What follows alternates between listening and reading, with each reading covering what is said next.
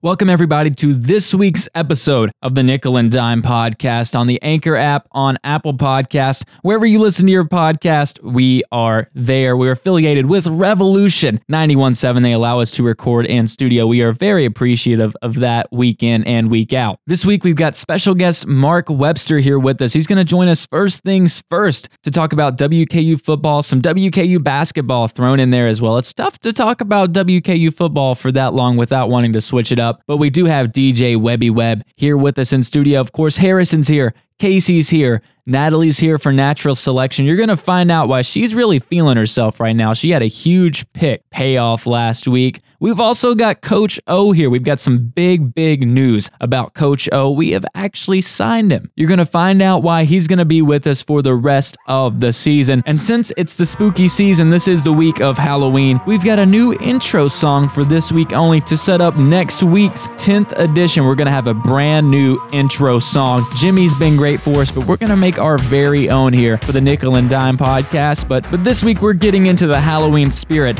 and then we're going to talk about some WKU football.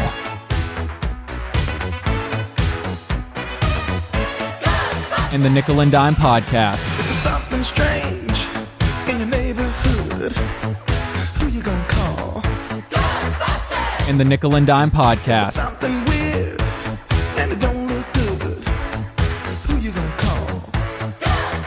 In the Nickel and Dime podcast. In case you're wondering, yes, I did make the introduction myself. Happy Halloween to everybody yesterday. Hope you were all safe and had fun trick or treating, dressing up. But this might be the most excited I've been to talk about Western football, and it's not at all because of the team itself, but it's because I've got Mark Webster here with me. DJ Webby Webb. What's going on in the man? house? Mark, he created this entity called Talk It Up Sports. It's on Facebook, on Instagram. One of the coolest things I've seen. It has some great video, great audio to go with it. Mark, you are one with the people. You yeah. are definitely out there mingling with the people. So when we get into WKU football, of course, another disappointing loss for the Hilltoppers. This one more so to be expected against a really tough FIU team. Like I said, you're in there with the people. So right now, what is the consensus from the fans at this point? Just looking at this team. Yeah, Sweet Tea, really the fans, they look forward to each game. I'm not gonna lie. And like the atmosphere, like during the tailgates, it's it's amazing. It's to die for. But they're kind of thinking realistically. Okay, once kickoff t- tips off, uh, kicks off, it's going to be like the same results because right.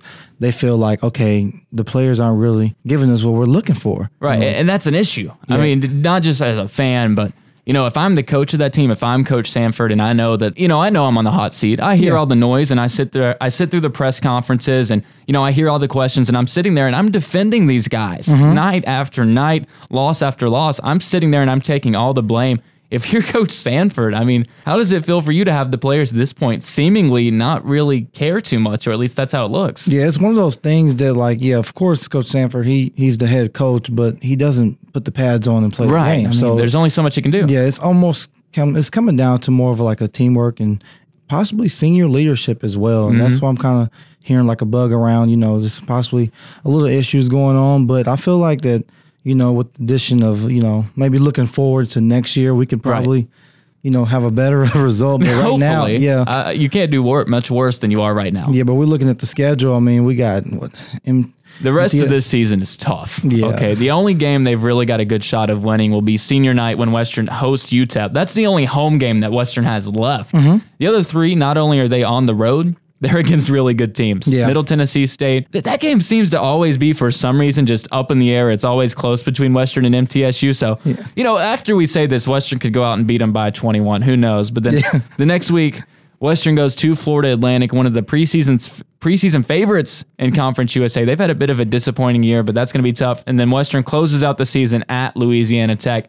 I think this season you can put it in the books. It's not going to be a great year. Obviously, bowl eligibility already out the window one and seven right now this year. So we look at the schedule, obviously, it's going to be tough for WKU yeah. just to maybe pick up one or two more wins. And obviously, the hot topic coming off of this season is will Coach Sanford be back? So, where do you stand on that? Yeah, I'm going to go back to a little bit about the rest of the, uh, the okay. remaining schedule. If we look at this MTSU game, it's it's one of those games where you know WKU they always find themselves to you know they play MTSU kind of close. Yeah. And different things like with, from the blood drive leading up Right. to that game. There's a lot of like that rival is such is different because Mm-hmm.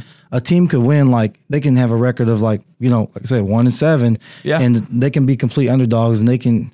It's it's different when it comes to rival games, and I feel Yeah. like that's a game we should really keep an eye out for just because of the history. I mean, and it's on a Friday night. Yeah. Funky things can Yeah. happen with those Friday night games. It's kind of like if I know you're a big Steelers fan. Oh, it's yeah. Mm-hmm. kind of like when Cleveland plays Pittsburgh. Even if Cleveland is having a terrible year, they always seem to be right there with the Steelers. So, like, I, I think it's a game to watch out for. Ultimately, at this point, I don't. I don't think Yeah. I can pick Western Oh, no, I- to I- win a game until they actually show me they can win. Yeah, and putting- that's that seems to be an issue with the team. They just don't know how to win. Yeah, and it's, it's unfortunate as well because you know us as students and as fans of the game, Right. we want to see Western you know succeed, but it's just like this year we've we've kind of had some difficulties you know seeing that. Right. And I'm going to bring you back to it. I know we want to talk about more of the MTSU game, but what is your opinion on Coach Mike Sanford? Do you think he should go after this year? You think he should go right now? Where do you lie I on think that? it's I think it's one of those things where we've seen the results of uh, last year's, although they Mm-hmm. had you know the game, but I think they they might need to keep you know and go on and get not get get rid of them. Honestly, let's keep it like period point blank. They might need to do the buyout. You think they should do it right now or Yeah, wait until right. the end of the season? I mean, if you do it at the end of the season, yeah, you you gave them a complete, you know, a couple games. Like, I mean, there's like, well, how many games do we have left? Four. Four games. So, if he if he let's say if he wins out, it's like okay, you still like. I mean, I don't know if he wins out with that schedule. I think you might have to keep him. With with that's obviously, I'm not saying they're gonna win out. The chances are very slim. But Mm-hmm. If somehow they did win out and they beat MTSU, Florida Atlantic, and Louisiana Tech on the road, that's pretty hard to argue with. Yeah, I don't, I don't know how it would happen. Yeah, I agree with you, but I honestly think that you know, from Rom leaving and then you know from Sanford being the head coach, it should only be upward. Like it shouldn't be no stagnant movements going down. So that should be like a red flag. Definitely when you're seeing like the record we have now, it's like okay, this is unacceptable. And I feel like with a possible firing now, it would allow you know the players to realize okay, this is this they mean business. Right. They It's do not- need a wake up call. Yeah, it, it has to be some type of some something has to change. Like it really has to change because I, I agree with you there. So you if you were Todd Stewart, you would go ahead right now, this very moment. Yeah, and right now. And I, I understand that because I really think in terms of just trying to wake these players up and get, the, like you said, get the message across to them that something has to change. Yeah. I don't know if it has to be that drastic, but Mm-hmm. it could reach a point where that's what that's exactly what it takes. And you mentioned Brohm, Yeah. and you mentioned Sanford coming in and things needing just to continue in the traje- trajectory that they were, and I agree with that to Mm-hmm. a point. But I'll say this, and you'll hear you'll hear more from me about this topic. Red Zone Radio this coming Sunday, I will be there seven to eight on Revolution 91.7. I have been invited as a guest. I'm very excited. I'm not sure what they were thinking giving me that invitation, but I'm going to come in there and I'm going to make sure they get their money's worth Right, on that. right. But I'll say this about it, and this extends back to Brohm. I really think when you look at Coach Brohm, obviously got some good ties with Louisville, Mm-hmm. and we know that was the job that he wanted all along. yeah. When you look at him going to Purdue, when he did, I think he knew that he had to leave at that point. Yeah. Because if Brohm comes back to Western and wins maybe eight or nine games, I think he would be at Louisville right now. Yeah. And I think he knew. I'm not I'm not saying that I know for a fact that he knew. I think he knew a little more than he gave away. I think not only did Brohm know what he was getting himself out of, but obviously Sanford had to know what he was getting himself into. And it could be one of those situations where maybe Todd Stewart knows that this needs to be a rebuild and he's already got it in his head that he's going to give Sanford time. Yeah, So, I don't know. Tom, like we say, Tom is money, though. That's Yeah. true. So it's really Well, either way, he's yeah. getting his money. Yeah, reg- regardless, he's gonna Regardless. get the, he's gonna get the money. So I think honestly, uh, Sweet Tea, you know, having the relationship between uh, the coaches and the players is really really like beneficial because over at Brohm, I've been told like I have a friend, you know, Matt McCann, he starts Mm-hmm. right guard for the uh, Purdue University. And he told me Brohm's a, uh, Brohm's a, Coach Brohm's a great guy. Like Right. practice intense. You know, you can go talk to him for any about anything. And I feel like that's one of those like very crucial, important things to have Right. as a coach. I mean, that might be what Sanford's lacking because one thing with Brohm that really was the only knock on him at all was that he really wasn't a great recruiter in mm-hmm. terms of bringing in those high star guys. And that's really what's been in Sanford's favor is that he's been noted to be a really good recruiter. So maybe it's one of those things where Brohm might not be the best recruiter, but he gets the best out of his guys. Yeah. And maybe Sanford, I'm not saying this is how it is, but he could be a guy that's bringing in these really good recruits, but he just can't connect with them yet. And I mean, he is a young coach, so mm-hmm. obviously that's one thing that'll come with time. And You know, one team that does not have a young coach, a coach that's been around the block, the WKU basketball team. And I mm-hmm. know we're both super Yeah. excited to see them back in action. Exhibition on Tuesday night, regular season right around the corner next Tuesday. The Hilltoppers go to Washington, and we talked about this before we started recording. That matchup is a lot it's a lot tougher than people I think realize. Oh yeah, most definitely. With preseason ranked 25 Yeah. Washington, we are in for a treat. And that game is going to be on ESPNU if I'm I'll not tell mistaken. you what, that's yeah. some exposure right there. Yeah, exposure. So that's really like that's going to be my opinion. Okay, if Western's going to be ready for the challenge this year, that's a statement game. I mean, and if people don't know who Charles Bassey is before Oh. then, I think he's going to have a coming out party in that Yeah. Game. But not only him. I think what's going to be key for WKU is the fact that they have Bassey, that five star guy that people are going to be watching. Yeah. Mm-hmm. I think that's going to be in the back of everybody else's heads. You've got a guy like Taveion Hollingsworth, Yeah. just broke out in the NIT last year. He's got that in the back of his mind. You came to watch Charles Bassey. Yep. I'm going to make sure right there you got one eye on me as well. And I think that could really fuel this team forward. Yeah, Taveion is an excellent player, and he's an excellent, an excellent person as well. Abso- Like, absolutely. So I feel like you know he's going to be ready with a kind of a chip on his shoulder. You know, he's getting some good preseason ranks. So I believe this team they're ready. I think they're out for. I mean, high expectations for this Most- team. most they were picked to be the Conference USA champions. Yeah. In the in the original poll. So, what are your expectations for this team? Do you see a conference championship? And then, if you see that, oh. what do you see in terms of NCAA Oh, tournament? oh, most definitely. I definitely believe that this team has everything and every piece of player to like, you know, to win the Conference USA. I'm Right. sure there's going to be different teams and different stumbles they they're going to embark on throughout the season, but that's what that's life. That's Right. That's going to be the nature of basketball for us. So I'm really excited to look forward to you know definitely the matchup against Washington because like I said, that's a statement game. Western is going to be considered the underdogs, but with that firepower.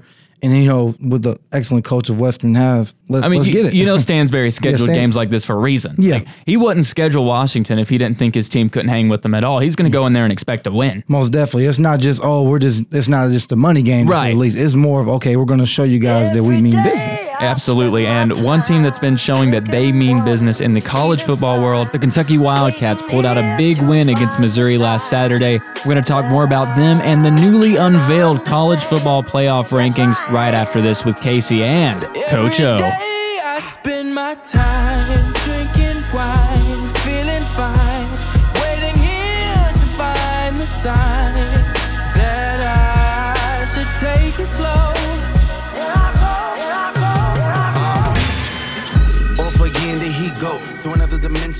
So you may have heard DJ Webby Webb. Mark Webster was with us. He referred to me as Sweet Tea a few times. That that's my DJ name on Revolution 91.7. I host a morning show with Natalie Turner, who we do natural selection with. She is left lane on the radio. It must be a morning show. That's on Mondays from 6 to 9 on Revolution 91.7. And Casey, you're a DJ on Revolution 91.7. So I, I got to ask you, what's your DJ name when you're on the air? Uh, my DJ name is the Case Meister. The Case Meister. Okay. Oh yeah, That's that's not bad. I've heard a lot worse than that. yeah, yeah. I'd say so. But I, I do recommend if you got free time, feel free to tune in to Revolution 917 on the radio. We've got other podcasts on Revolution 917 as well. We've got the Revolution Solution. That's a, like an advice podcast. We've also got Top of the Week. That is a news podcast bringing you all the news from around the hill. That is a a, a conjunction between the Herald and. Revolution 917. You like my word there? Conjunction. Big old word there. Those are the words you'll hear from the Top of the Week podcast.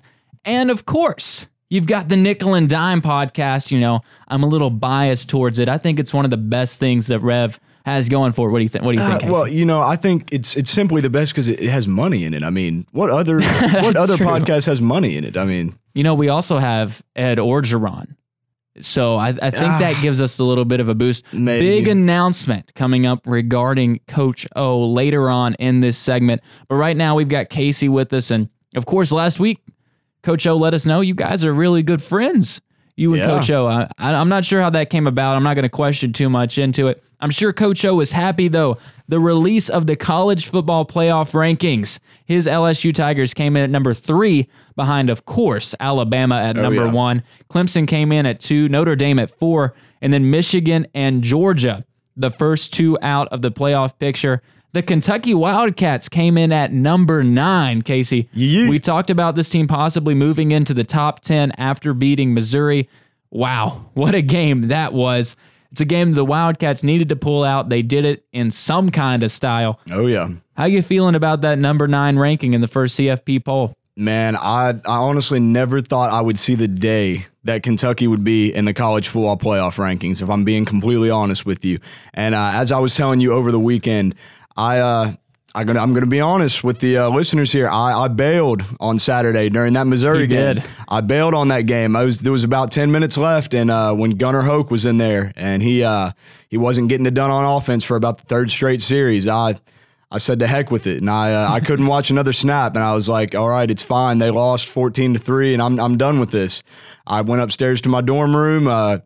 About 15 minutes later on my phone, I get a notification: Wildcats 15, Tigers 14, and I was distraught because I had given up. I the one time I had given up on my team this year, they actually came back and found a way to win, and I was very proud of that. And that's a game that we talked about this a couple of times this year. That's a game that the Wildcats teams of old do not pull No, out. Those are games that UK, UK historically, especially over about, about the past decade, they lose that game. But Oh, yeah. Casey, there's just something there's something about this Wildcats team. I don't know if it's the Gatorade they're drinking. I don't know what Stoops has got into him, but this team just knows how to win. Yeah, they're they're definitely finding ways to get victories. That's the impressive thing. Uh, I really loved what I saw from Terry Wilson at the end of that game. I mean, he was up and down the whole game, but overall very solid. I mean, he was 22 of 31. Can't ask for much more than that from a quarterback who hasn't been stable all season.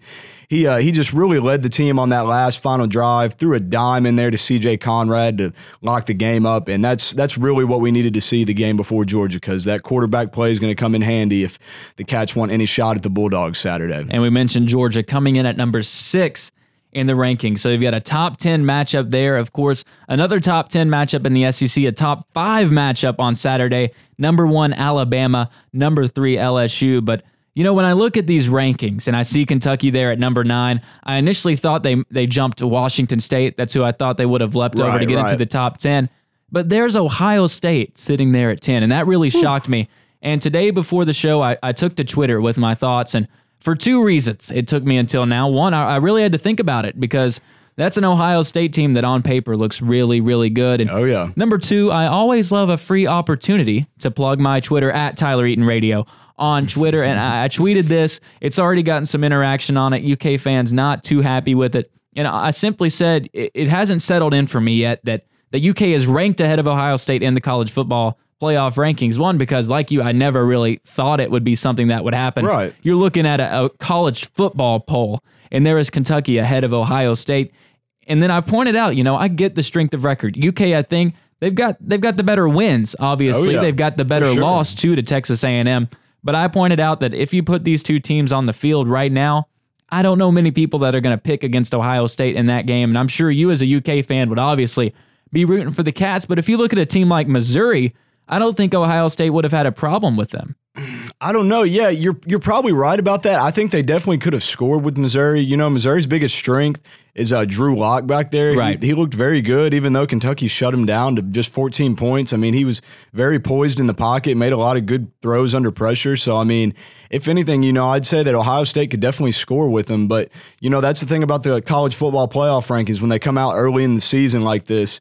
I mean, not early in the season, but you know, relative to when Right. the- what they'll finally be. But uh, that's the thing when they come out. There's a lot of shocking picks that you. Uh, a lot of people might not like, uh, fans will like of their team, but you know, that's the thing about it. We know after this weekend it's going to be all topsy turvy. So, I mean, I wouldn't play too much into it, honestly, because come next Tuesday, it's going to look totally different. and I, I pointed that out to you about Ohio State and how I think they would end up beating a Missouri team. And it was pointed out to me on Twitter. Look, Missouri beat Purdue and Purdue killed Ohio State, but there's you can't really put too much stock into who beats who on one day. I Yeah. made sure to point out, look, man, Maryland beat Texas and then Texas came out and beat Oklahoma Yeah. and Temple beat Maryland and now you know, Maryland just announced that they fired DJ oh, Durkin. yeah. So, Oh, yeah. you know, anything can happen, like you said, over the course of the season. Another notable ranking that I, I really want to hear your opinion on UCF, the quote unquote reigning national champions crowned by themselves, they come in at number 12, still Hmm. undefeated, and a lot of one loss teams ahead of them. How do you feel about UCF? I mean, they ended last year at number 12. How do you feel about that?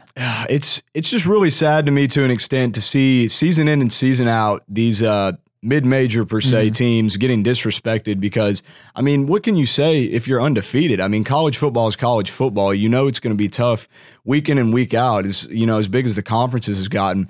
So I mean an undefeated team in college football is impressive in any Right. way you put it because I mean there's 12 games only played in the season. So if you can go 12 and 0 13 and 0 counting your conference championship that's so impressive. So I mean it just it kind of hurts me to see some of these mid-major teams not getting the respect they deserve and I think that's why they eventually got to expand the playoff because you're always going to have teams that are left out especially those mid-major ones. And I think the biggest argument against UCF is that argument that I was using with UK and Ohio State. It's one of those, well, if UCF played one of these teams one on one, you'd probably pick the other team. But if you look at a team like Washington State there at eight, say they went up against, I don't know, number 20 Texas A&M. That would almost be a toss-up game. oh yeah And not only that, you look at the team right ahead of UCF. There's Florida with two losses. Yeah. You're undefeated for the second year in a row, and you're stuck behind a two loss Florida team. But UCF really hasn't played much of anybody, Yeah. so there's not too much you can say about that. But the UK, they they're going to play somebody this weekend. That's They've right. got Georgia coming to Lexington. Of course, that game will decide the winner of the SEC East, which I don't know if that's something to celebrate or if that's just a punishment waiting to happen. We're right here on Halloween, and I tell you what, if I won the SEC East, I would be spooked out with the possibility of playing Alabama. But I'm sure as a UK fan, you're already happy with the fact that UK is right there competing for the SEC East title. Man, I'm ecstatic. I mean, I'm still in shock. There was I was just telling one of my good Kentucky football fans the other day uh, that me and him used to play NCAA football 14, the last NCAA football game ever put out, and we would stay up late every night and and do dynasties and and lead Kentucky to national championships, you know, 12 and 0, 13 and 0, and it was all just a dream, you know. Right. We never thought it would actually happen. And I mean, they're not undefeated, but here they are with one loss with a shot for the SEC East title.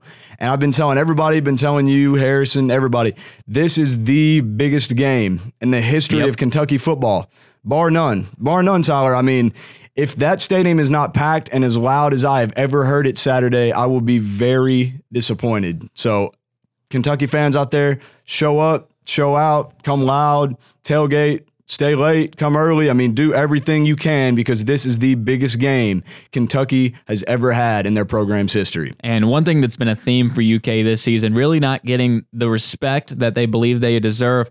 We've looked at the spreads for most games and Oh, really yeah. seen that trend. Georgia favored by nine in this game at Kentucky. And we look at this little ESPN predictor thing, the matchup predictor. It's from the Football Power Index. I'm not Oh, yeah. sure how that thing works. Yeah. Georgia, 81% Hmm. favorite to win this game. And I think if you were to ask most people, Georgia would be the pick in this game. I don't know about nine points. That's that's a lot. I would definitely take UK on that. But what do you think the Cats have to do to win this game? Obviously, quarterback quarterback play, I would think, is going to be key for the Wildcats, and the defense is going to have to show up once again. For sure, but I mean the thing is, this spread opened up at twelve points, so they've already betted it Yeah, down. there's some money nine. coming in on UK. So yeah, I, I definitely agree with that. Nine's more in the right ballpark, I think, uh, maybe seven even. Um, but you know, the big key for Kentucky in this game is just going to be Terry Wilson building off of that game he had against Missouri last week. Great final drive, great closeout to that game, and he showed that there is no quarterback controversy needed. He is the guy. But here's the thing. We saw him take a huge step forward against the Gators in that second game of the season, but now we are nine. This will be the ninth game. We're nine games into the season now, and we need to see Terry Wilson closing that gap. He's got to close that gap. He's got to stay consistent. He cannot take one major step forward like he did last weekend and then take two steps back. again. Right, Absolutely. You can't do that in the SEC if you're going to be an elite team and a contender like we think Kentucky is. He has got to show up. He's got to be clutch. He can't turn the ball over. He's got to be consistent. And all he's got to do is get Benny Snell the ball, be creative, don't turn the ball over, and then just let the defense do its thing. Because I mean, if we've we saw last week against Missouri, defense was locked down, shut down. I mean, they shut Drew locked down for the most part. So I mean, Terry Wilson, it's it's all on him in the offense. How, however many points they can score, however consistent they can be, that's going to be what the key is to the game. And most weeks, a top 10 matchup to decide the SEC East would be the clear game of the week Oh yeah. in college football. But a top five matchup going to be taking place down on the Bayou. The Bayou. And when it comes to the to the Bayou, we've only got one man that we can talk to about it. Coach O is here off of a fresh new contract with the Nickel and Dime podcast. Two bowls of jambalaya for each appearance and a bowl of gumbo for each extra appearance. So we're going to get Coach O in here. Casey, I hope you don't mind Coach O coming in here for a second. Oh no! Like you said earlier, me and him are good friends. Uh, it's it's always good to see him. He he made his rounds up to uh, Kentucky several times when we met, and uh, he's he's just one of those guys that's that's everywhere all the time. And he uh, he met me, and I was I was glad to meet him. Well, Casey, you do get the honor and privilege of being here for the first ever playing the unveiling of Coach O's new theme song here on the Nickel and Dime podcast. So I'm going to let Coach O take it away as he's ready to roll.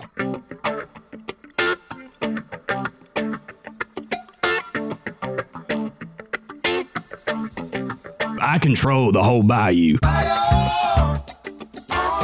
He is Harry's Heisman hopefuls. He is the number one candidate. He should be the only Heisman candidate for the rest of the year. Give him the trophy now, Tyler. That Tua Taga back back Taga whatever his name is. He's not even in the conversation. Nick Brossette has got it sewn up, Tyler. You better believe it. All five of your Harry's Harry's Heisman hopefuls are going to be Nick Brossette, Nick Brossette, Nick Brossette, Nick Brossette, and guess who? Nick Brossette. LSU is going to win every game I say they're going to win this year. I control the whole Bayou and I control the whole South. I control Alabama next week because we got that victory already mapped out. I am the greatest podcast person in the world, and I make my way onto every podcast that discusses the LSU Tigers. From the heart of Cajun country and the soul of America. It's the man in charge from the Atlantic to the Mississippi.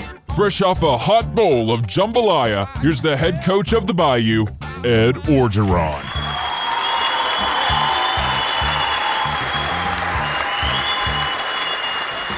Thank you, thank you, thank you. You you all are too kind. I'm very honored to be back on this podcast, and it's about time, Tyler. I'm getting some respect from you all around here. Since when did you bring a live studio audience with you? Oh, I, I just thought it was about time for us to break this into my official way of doing things around here. I do it big, Tyler, and that's the thing. I'm finally starting to get some respect from you all, and I'm, I'm really digging that. You know, I heard you on Finebaum earlier today, so I mean that's doing it about as big as you can. I don't know, I don't know which one's bigger, Finebaum or the Nickel and Dime podcast. They're probably neck and neck, if you ask me. Well, I tell you what, you all gave me two bowls of jambalaya for my contract, and that was very, very touching of you all because you all know how much I love Yeah, how how much did Finebaum give you, huh? Ah, he he paid me with this green stuff called currency, and I mean that that's just not acceptable. See, in the bayou, we we pay our brethren in food, and that was just very, very impressive on your all's part. Hey, you know, we got to do what we can to keep you around. You're just the people love you. The people love you. The king of the bayou. I've heard you heard you called, but you've got a chance to prove that you and your LSU Tigers this weekend a big matchup with number 1 ranked Alabama. What are your initial thoughts coming into it? Coming off a bye week? Well, let me tell you, Tyler, I was telling you last week that I was feeling the utmost confidence, but I'm going to say something right now. I'm going to go ahead and be a little bit more humble and just say, we're going to beat the living heck out of those Crimson Tide or whatever, elephants, whatever they are. We are going to beat them. That might be the most humble you have ever been on this podcast somehow. Let me, let me tell you, Tyler, you haven't even heard the beginning of it. Nick Brossette, you know who that is. I- I the, do. The Heisman candidate. yes, America is knows. going is going to run for one thousand yards on the Crimson Tide, up and, down, up and down that field ten times. You know what we're going to do, Tyler? What? We're we're not even going to we're not going to take a touchback. We're not going to run that ball out. We're going to make our kick returner kneel it on the one yard line so we can hand it to Nick Brossette every play from the one and let him run from the one yard line all the way down to their end zone until he scores back and forth down the field 10 times and runs for 1,000 yards. You, you sound pretty confident in your team's chances in this game, but you know the people, the odds makers in particular, they're not really feeling it. You guys are favored to lose to this Alabama team by 15 points That doesn't matter. at home. That, that doesn't matter. You know what, Tyler? If, if I played into all those odds and fancy schmancy, whatever it is, I, you know, I would drive myself crazy. And I just know, I just know, Tyler. I've told you all this before. This is going to be my second week now saying it. I run the whole bayou, and that that conquers any odds or numbers or whatever fancy stuff that is.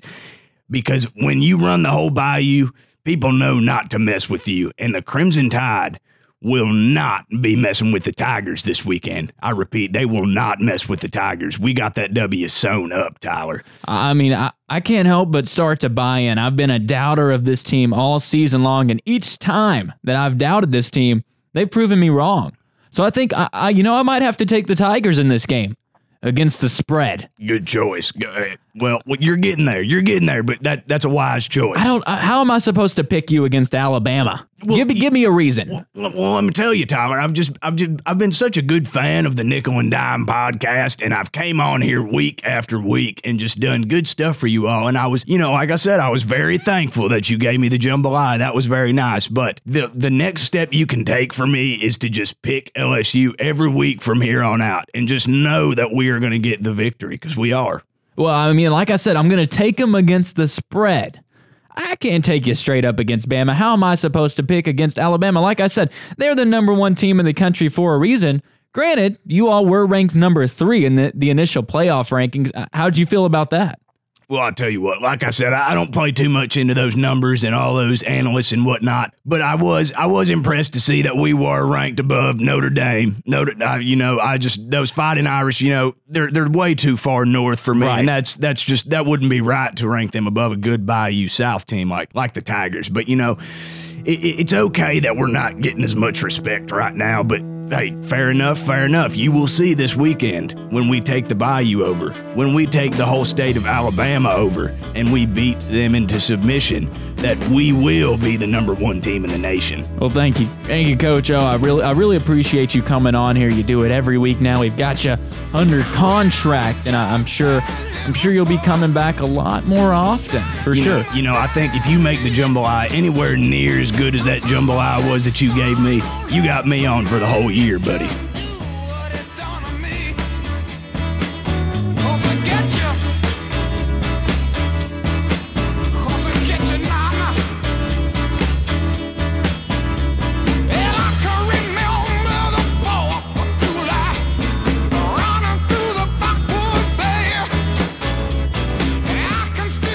Just mentioned during our college football segment that we have signed head coach Ed Orgeron for the rest of the season.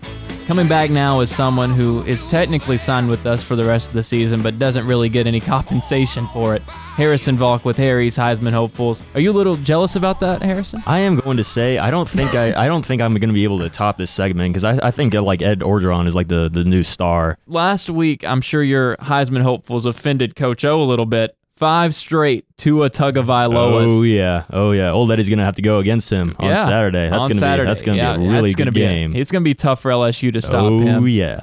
Tough for anybody to stop him right now. He's clearly the favorite for the Heisman Trophy. But is this week the same, or do you have some guys maybe just trying to present a solid case for second place at this point? I'm going to mention some guys that I've already mentioned, and I also have a little surprise. A little surprise? A, little surprise, yeah. Okay. yeah. So I'm going to go ahead and mention Tua. He had a bye week, of course. I remember last week I thought that LSU was going to play them last week. you were excited. I was very excited, and then I cried because I did not do my research correctly, or I just missed that, and that's not. And then you cried. yes, but I will go ahead and mention his uh, season stats: two thousand sixty-six yards and twenty-five passing touchdowns. That's pretty good. That's pretty solid. good. very solid, very solid. He did not play though. How so many interceptions does he have, by the way? Yeah, he's got none. No, no, hold on, hold None. on. Yeah, I know, none. Yeah, yeah. It's, it's yeah, it's pretty good. It's very Solid. Impressive. Very impressive. Very impressive. Next up. Oh, this is all quarterbacks, by the way. Wow, All quarterbacks. that's a Yeah, this is only four. Yeah, yeah. Big shocker. Big shocker. Kyler Murray completing 17 of 22 passes for 289 yards and two touchdowns and ran for another one, all in the first half when they played uh, KSU, Kansas State. Yeah, that's Yeah. a toughie. Yeah, very tough. That's- yeah, big tough. Yes. But uh, season stats wise, uh, 2,329 yards and 28 passing touchdowns. And they take on Texas Tech, Patrick Mahomes' old alma mater. Yeah, if they still had Patrick Mahomes, that might be a close That would- game, but they don't, and it's not Nope. going to be a close game. Nope. And Patrick Mahomes is doing really well in the NFL right now, probably going to be MVP. So yeah, if I we guess had Tex- if we had a segment like this with MVP rankings, he would be number one. Oh, for you he right is now, I'm number sure. one. He is number one. He's, I know. I know. Casey would argue otherwise. We talked about it. He had Todd Gurley up in there, but Eh, yeah. Next up, Dwayne Haskins, 470 yards and two touchdowns against uh, Purdue uh, because they had, I believe they had a bye week this Yeah. week. Ohio State. Yes. Yeah, they don't really needed it. yeah, they did. They did. And I don't think I got to mention his stats because last week was just a bunch of Tua. Yeah. A lot of Tua. So those are his stats. I don't think he would Yeah. want you to mention his stats after that game against no, Purdue, anyway. No, no, no, no, no. Well, I'm going to do it anyway. I mean, it's it's still pretty good, even though they lost. Yeah, I mean, but- it's not bad. yeah. It's, it's- he was not why they lost Yeah, that no, no, no, no, no, no. Uh, season stats: two thousand eight hundred one yards and thirty touchdowns.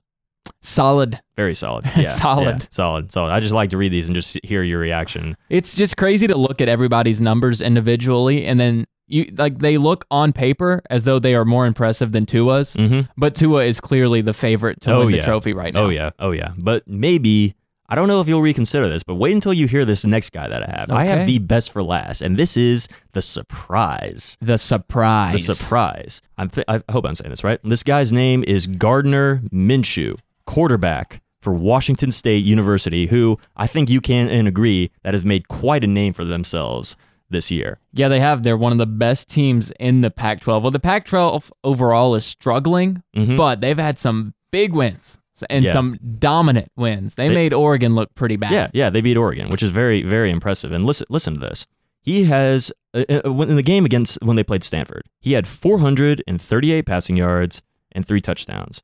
Now his season stats: 3,183 passing yards and 26 touchdowns.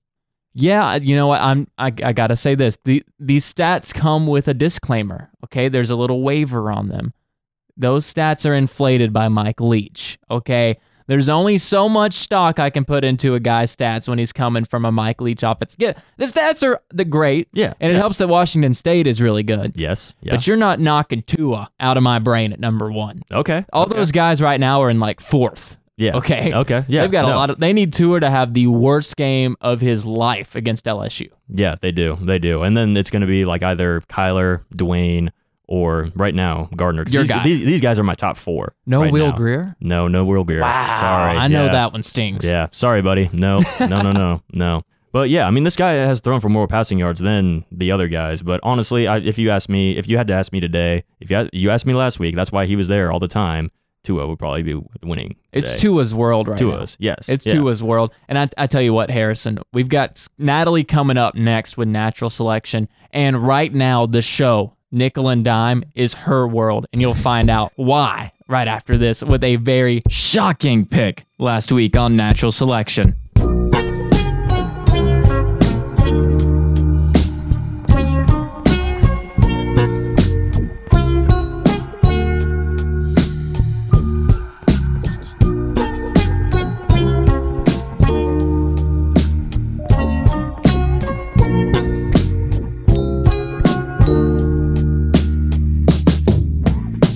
So Natalie, first things first. I can't even I can't even intro this. I just got to come straight to you with this.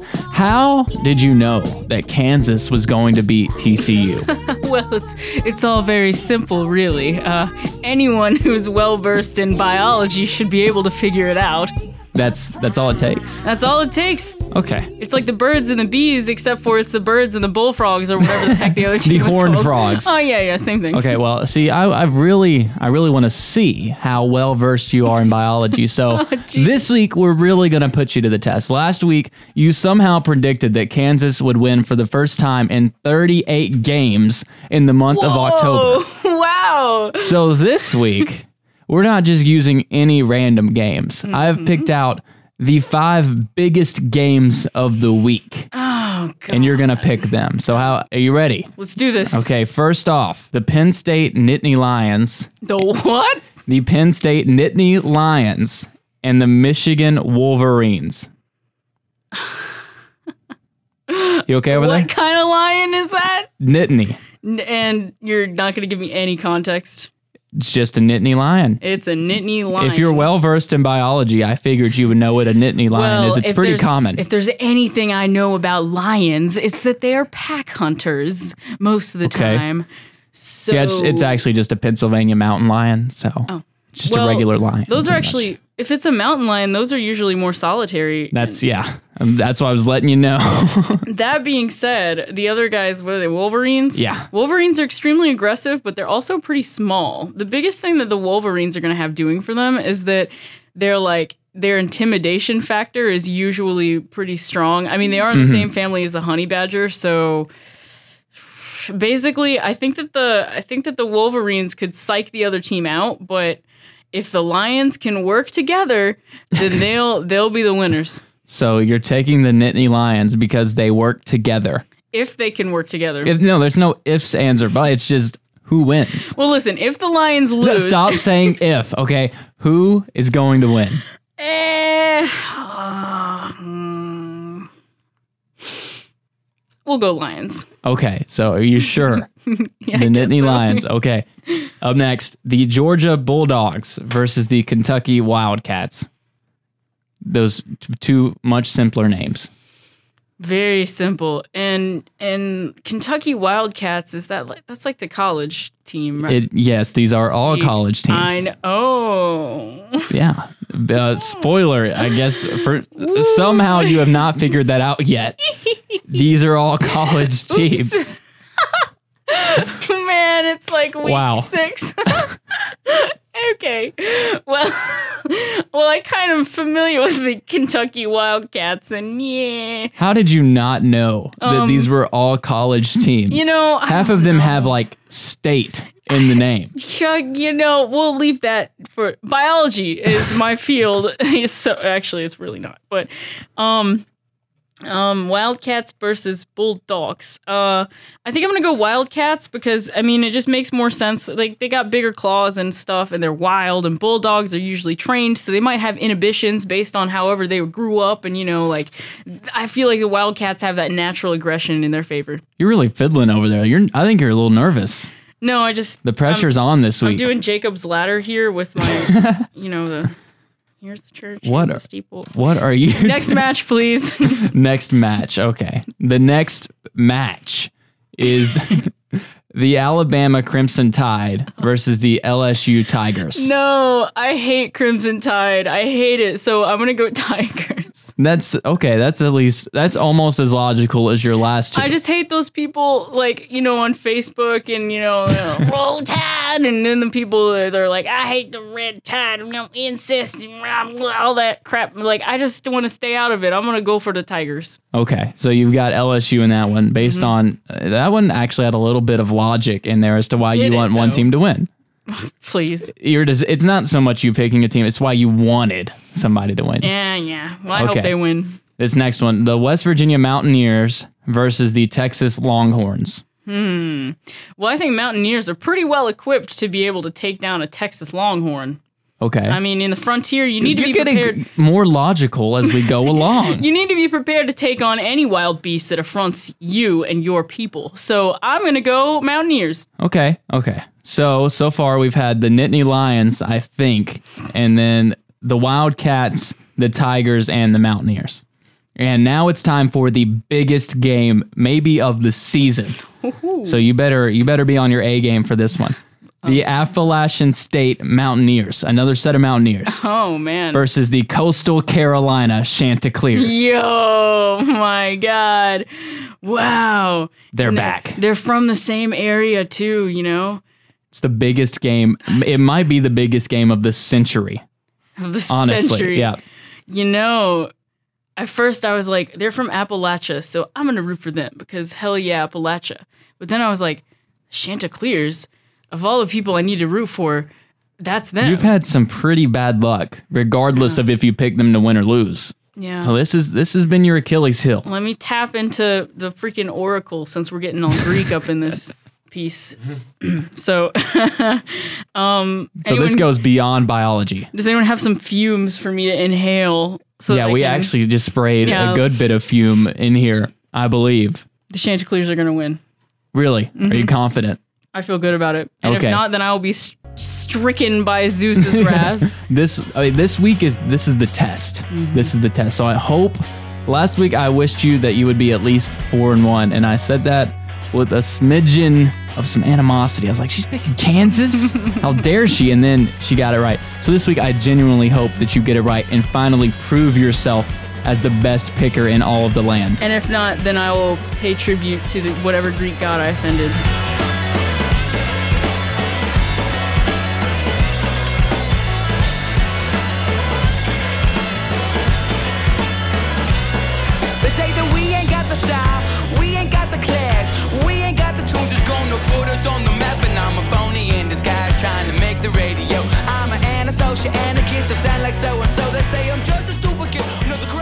Casey Warner back with us. We're going to talk about the NFL. We usually start off by talking about the Titans, but they were on a bye week last week, so there's not too much we can say. But we can look forward to this upcoming Monday night matchup for the Titans against the Dallas Cowboys. Casey, the Titans so far, they've had a really up and down season. I think the bye week came at a really good time for them.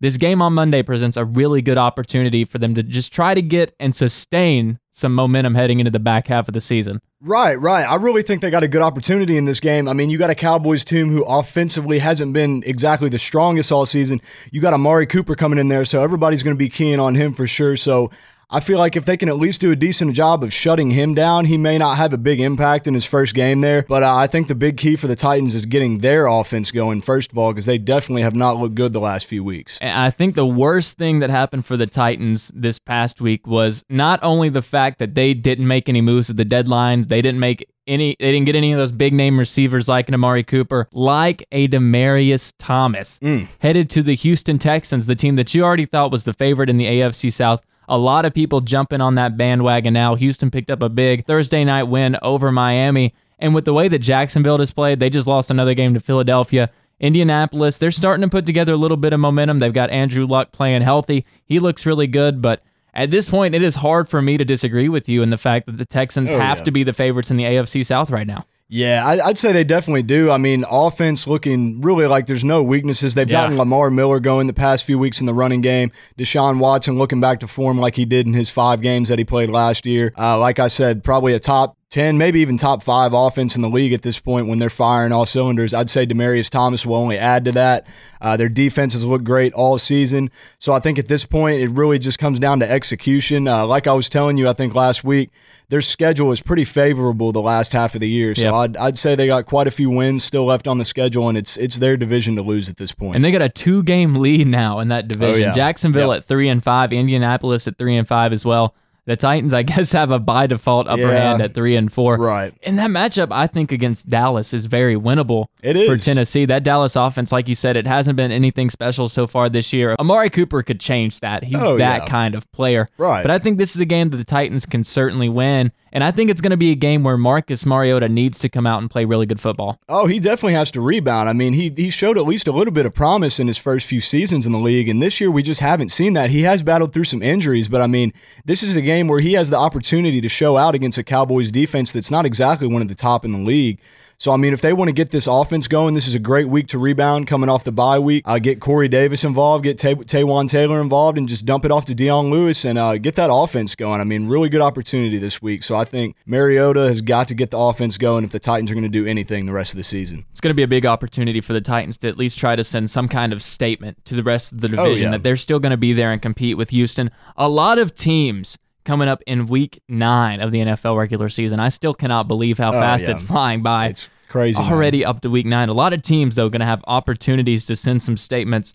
Uh, one of the early games on Sunday, Pittsburgh going to Baltimore. That's always a Oh, great yeah. game. Great Uh. Tampa Bay, Fitzmagic is apparently back. That's I guess. right. I, hey, I knew it. I don't want to admit it. I don't want to say it, but that team is just better with him out there. He is. Yeah. I don't know if it's. Let me say this. I don't know if it's because they're better with him out there, or because they are just by default worse when Jameis Winston is out there. Yeah, I mean Winston just makes too many mistakes, and he showed that last week. So I think he's just a glorified Blake Bortles at this point. Oh, honestly, yeah. Honestly, I hate to say it. I like Jameis coming out of college. I thought he was better than Marcus Mariota, which I guess up to this point it's been kind of even in all the wrong ways. yeah, yeah. But I think that team is better off with Fitzpatrick starting. Some other games though. Detroit goes to Minnesota. The Vikings. That Saints game was a pretty good one. It was It a was. back and forth affair, but Minnesota obviously has some issues that they need to fix. That Detroit game going to be a really good opportunity to see where they're really at. The Washington Redskins five and two now starting to run away with the NFC East. They host Atlanta. Houston retooled now. They've got Demaryius Thomas, and it's great because they go to Denver. How Oh, about yeah. that? You get Yeah, traded from Denver great. to Houston, and in the first game, that's who you're playing Yeah, against. I'm sure he'll come out with a little bit of motivation. I'd say so. I mean, when you're playing against your former team, it's always nice. We saw Sam Shields had a pretty good week against the Packers this week, so uh, impressed there. And uh, speaking of that Packers game, of course, the Packers and the Rams played. The Rams with another really tough test. This time going down to New Orleans, going to Oh, play yeah. Drew Brees in the dome. That's going to be a fantastic matchup. You've got an 8 0 Rams team against a 6 1 Saints squad. I know you want to dig into that one a little Oh, bit yeah. more, of course. That Saints offense is no joke. No. And the Rams defense did show a little, it showed some cracks against that Packers offense. Of course, Aaron Rodgers is Aaron Rodgers, and there are Of some course. plays that only A Rod can make. But there are some things that the Rams are going to have to shore up if they want to go in and make sure that they're going to beat New Orleans. Oh yeah, no doubt, and it really starts with the secondary. I mean, just just like we all heard today, they got Dante Fowler in a trade. That's so, I huge. Mean, that's that's huge for the defensive line. We already knew they could get pressure there with Suh, Donald, and Brockers. But I mean, now that you got a good exterior pass pass rusher, I mean that's that shows that's that's going to be really good for them in the end. And I think that's really going to improve the pressure, which is going to take a lot of pressure off the DBs. So I think if we can see Marcus Peters improve, Sam Shields, and then get Aqib Talib back, then that defense is really going to improve once the pass the uh, pass coverage improves. And of course, the Rams, they just keep on winning. It's still, I think, at this point, you would probably say them and the Chiefs Oh, or the yeah. likely Super Bowl matchup. sure. I think the AFC is a bit closer right now, which was Yeah, not what so. people expected coming into the year. It's kind of the NFC was the one that was top heavy, had a lot of teams that could be there at the end, but right now it just seems like to be the Rams and nobody else. And I think the thing that separates the Rams, and we can talk more about this, is even though they're really young, you look at a quarterback like Jared Goff in his third season now, you got some young wide receivers around him. It's a young and feisty defense. Oh, yeah. They've got that perfect blend of veterans in there to They where really they just do. they just know how to come out and win. They really do. I mean, they even got some young guys that are starting to show out. Josh Reynolds had two Yeah. touchdowns against the Packers the other day, so that was really big. And uh, if you can get those young guys playing up to top form by the end of the season, that's all you can ask for, man. We know the stars on defense, the veterans that they signed, are going to show out, and they've already showed that. So I mean, if they can get these young guys going, get Dante Fowler in there and get him going, I mean, that defense really has no holes, and we we know the offense really doesn't have any holes. So. At this point, if they can just keep doing what they're doing and stay healthy, it's all about execution at this point, man. And coming off that win against Green Bay, Green Bay now goes to New England for Sunday night football. The Packers now 3 3 and 1 on the season. If they drop that matchup, they're under 500. And you've got Detroit sitting there, they're 3 and 4. The Vikings, of course, they haven't met expectations so far this season. They're 4 3 and 1. And then Chicago's right there at 4 and 3. So who is your favorite right now to come out of the NFC North? It was not projected to be that tight of a division. You really thought it would be Minnesota, Green Bay, and then everybody else. But right now, it seems to be completely up in the air. I mean, up in the air to say the least. Uh, I'm just gonna have to go at this point. I'm gonna ride ride the Bears' coattails a little bit right now. I think they're a pretty solid team, and I think we, we know that defense with Khalil Mack is gonna be solid. So I mean.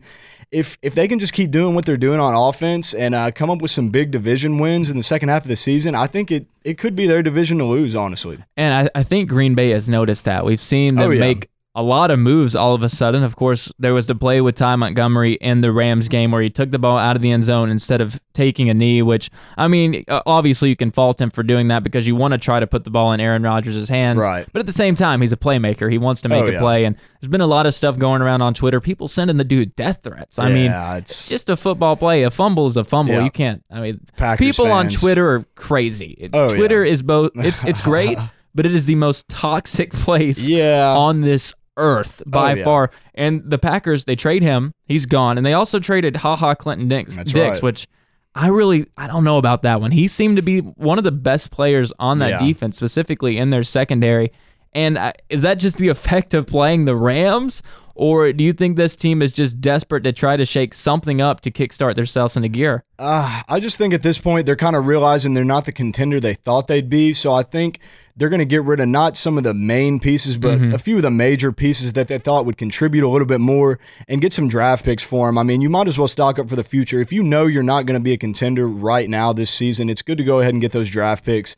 So I think that's basically what they did there. And, uh, I'd say the Redskins are really going to benefit from trading for Ha Ha Clinton Dix because they're a contender they've shown, and they just added another piece to that defense that's going to be solid. So I really can't blame the Packers in the spot they're in right now. And speaking of contenders, there's a team this year has really flown under the radar. There's the Redskins there. We talked about them at five and two. I think we would probably mutually agree that they're not at contender status. I don't think I don't think you'd pick them to make it to the conference championship or anything at this point. but a team probably that not. a team that I think you could at least debate it a little bit, and they've really flown under the radar because of how good the Saints are in that South Division. The Carolina Panthers. Oh yeah, All of a sudden, they're sitting at five and two, a win over the Baltimore Ravens. That was the top defense in the NFL. Baltimore comes to Charlotte, and Carolina hangs a 36 piece on yeah. them. What do you think about this Panthers team? Ah, I think Ron Rivera is a great coach. He's shown that in his time at the Panthers that he just wins season in and season out. They may have underachieved, you know, a little bit when they've had Cam Newton, but for the most part, you know, the Panthers are going to have a solid defense with Ron Rivera coaching them. I mean, Cam Newton's made plenty of plays this year, and they got all the pieces they need on offense. If they can get Funchess and Olsen staying consistent like they have the last couple weeks. I mean, I think they can really compete with the Saints, honestly. So, I mean, at this point, I think they're a strong wild card contender. But if they keep rolling, they can compete with the Saints as long as they uh, beat them later in the season. And of course, the big thing right now is who can compete with the Rams. We know in the Oh, yeah. AFC, it seems to be a two team race between Right. the Chiefs and the Patriots, and it seems all but a lock right now that those two teams will meet in the championship game. The Steelers seem to they see they got something rolling. They're building, yeah, James building. Conner continues to look excellent in his role. Le'Veon Bell, I don't know if he'll be back this season. I think there's a deadline that he has to meet. I don't know if it's week 11 or week 12 or something Yeah. that he has to be back by. It's not looking like he's coming back. Mm, I don't so think so. I think that I think they'll be okay without him. James Conner I'd has been so. excellent. Oh, yeah. But when we go back to the NFC, of course, you mentioned the Saints. We've talked about the Vikings and some other teams. Who right now do you think poses the biggest threat to the Rams in the NFC?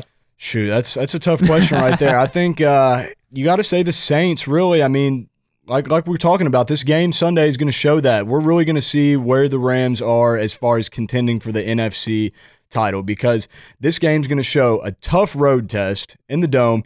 You're going to play probably the second best offense in the NFC with Drew Brees at the helm of the Saints. So you know they're going to put points on the board. The question is, can the Rams put points on the board with them and stop them in the end to get a victory? Because I'd say that over under is going to be well into the It's gonna be up seventies, yeah. seventies, maybe even eighties. So I mean, we're gonna we're gonna see a high scoring, high flying game, and that's that's going to attract a lot of attention. So I'd say you know that's going to show who the top dog right now is in the NFC. But at this point, you definitely got to give it to the Saints. Two solid running backs, a solid core of receivers, and Drew Brees, arguably one of the best quarterbacks in the game right now. So how can you not say the Saints are right there with them? So ultimately, what's your prediction for that game? I know what your heart says. Sure, yeah. I mean, of course, uh, realistically, I'm going to say the Rams lose by a field goal. Okay. And I will say that just because I think I think the Rams are in a spot right now where they kind of they're getting some close wins and I think sometimes those close wins could turn into close losses if you play a team that's well coached like the Saints. So I think Sean Payton may come in there with a with a good game plan as he should against the 8-0 Rams. Obviously. So I think maybe it, it maybe this one's a close loss for the Rams. Ah, I really don't want to say that, but if I had to say anything, maybe maybe just a field goal loss. I'll I'll, I'll come down to earth a little bit on that one. And I, I will say, I think the win over Green Bay, regardless of the conditions of how it happened, I think that was a really big confidence booster. If this Oh, Rams yeah. team didn't have enough confidence to get a close win over an Aaron Rodgers led team, I think that really helped. This is when those games pay off. You want close games heading That's into right. the playoffs oh, because oh yeah, no matter how good they are right now, we know Goff is young. There are a lot of young guys on this team. McVay really doesn't have that playoff experience yet. He doesn't have Right. that winning in the playoff experience yet, in particular. But that's going to be one heck of a game this it week. is. Can't and wait. I'm not. I'm not even going to ask you to give me another one because that's clearly, I think, Sure. the game of the week. Harrison's fantasy team did not do that bad this week, but you'll find Not too out. bad at all. You'll find out why he didn't do quite well enough right after this. But Casey, thanks so much for joining us again this week. Always my pleasure.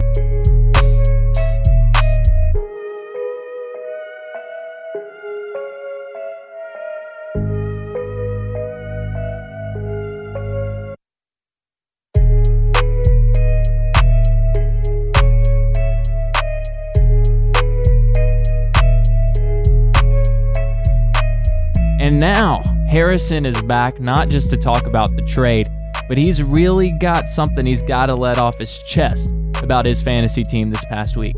You want to know how many points that I lost by and the reason of why I'm four and four right now instead of I was four and two. Yeah, what, first, and what now happened? I'm I lost by point one. Point one, not one point, not a whole point. No, no, Not a half a point. point one. What happened? I don't. I don't know, but I saw that and I was like, "Are you? God, man, I have never seen you. You just really heard about this. You're hurt. I am hurt. I am hurt. I was. I was so so close. So the guy that I went up against, I only needed like an uh, like a player just to average like two more yards. Kenny Golladay had one catch for 12 yards. Yeah, definitely putting him on the bench. Or That wait, hurt. no, no, I can't put him on the bench. You know why? Because three of my players on my roster right now have bye weeks. The Cardinals, the Patri- not the Patriots, the Cardinals, the Bengals, and the Eagles. They all have bye weeks next week. You you could have started Wendell Smallwood. I wish I started Wendell Smallwood, man. He scored 14.6 on your bench. Yes. That's more than both your running backs had. Oh yes, yeah. And then two of my running backs didn't. One, well, one running back didn't do anything, and then another wide receiver had a bye week, so that didn't help a whole lot. Yeah, and your tight end Ricky Seals Jones had a solid 3.2. Yeah. That's yeah. Only those two receptions for 12 yards. That was a very boring game too. Well, his the guy that you played, his team didn't do that great. He has all the Saints players, and by all the Saints players, I mean he has Brees, Kamara, and Thomas. And Brees didn't he had Adam well. Thielen too. He had Adam Yeah, Thielen. and I'm, I'm remembering that Thielen had that touchdown at the last second of that game, and I think that's what got you. yeah, it is. It's definitely Adam. Thielen, I'm pretty sure me. single-handedly beat you. yeah, I'm pretty. I'm pretty sure. I mean, I saw that play on like Sports Center and everything, and then I look at my phone. It was not a good weekend. It- No, no you know, no, no, if it makes you feel better, I won by about 30. oh, good for you. Does that make you for feel better? Yeah. Todd Gurley scored 33 and a half for me. Yeah, that's because I gave you Todd Gurley. We made I a accept- trade. I accepted the trade. Yes, How's that you, been? you yeah, gave me a, you actually gave me a fair trade. I did. Okay. It's just the players that you got, uh, they underperformed a little bit. But I- I'll, I'll say this, though. Okay. If you would have started Josh Gordon instead of Kenny Golladay, you would have won. And I gave you Josh Gordon. Okay. All of this would have been averted if you just Yeah. started Josh Gordon. Yeah, so you're saying I should start Josh Gordon? I'm, I'm just saying you would have won if you did. Yeah, yeah. I definitely need to do some rearranging because four of my players have bye weeks next week, and it's not going to be an easy week. I, I know that loss has us. We're both tied for second in our division right now. Are We're we we're both a game back. We are each four and four. So it's gonna it's gonna be tight coming down the stretch. Yeah, it Hey, is. hey, It the is. schedule. I, I can tell you this: we play in the last week of the season. You and me. Yeah, Ooh. that game could be big time. Yeah, it could. Yeah, it I, I'm could. looking forward. to it. Yeah, they say they have the biggest. Ga- they have the best games. They say the best for last. Anyway, speaking of saving the best for last, that's what we always try to do. What not to watch for coming up to end the show this week.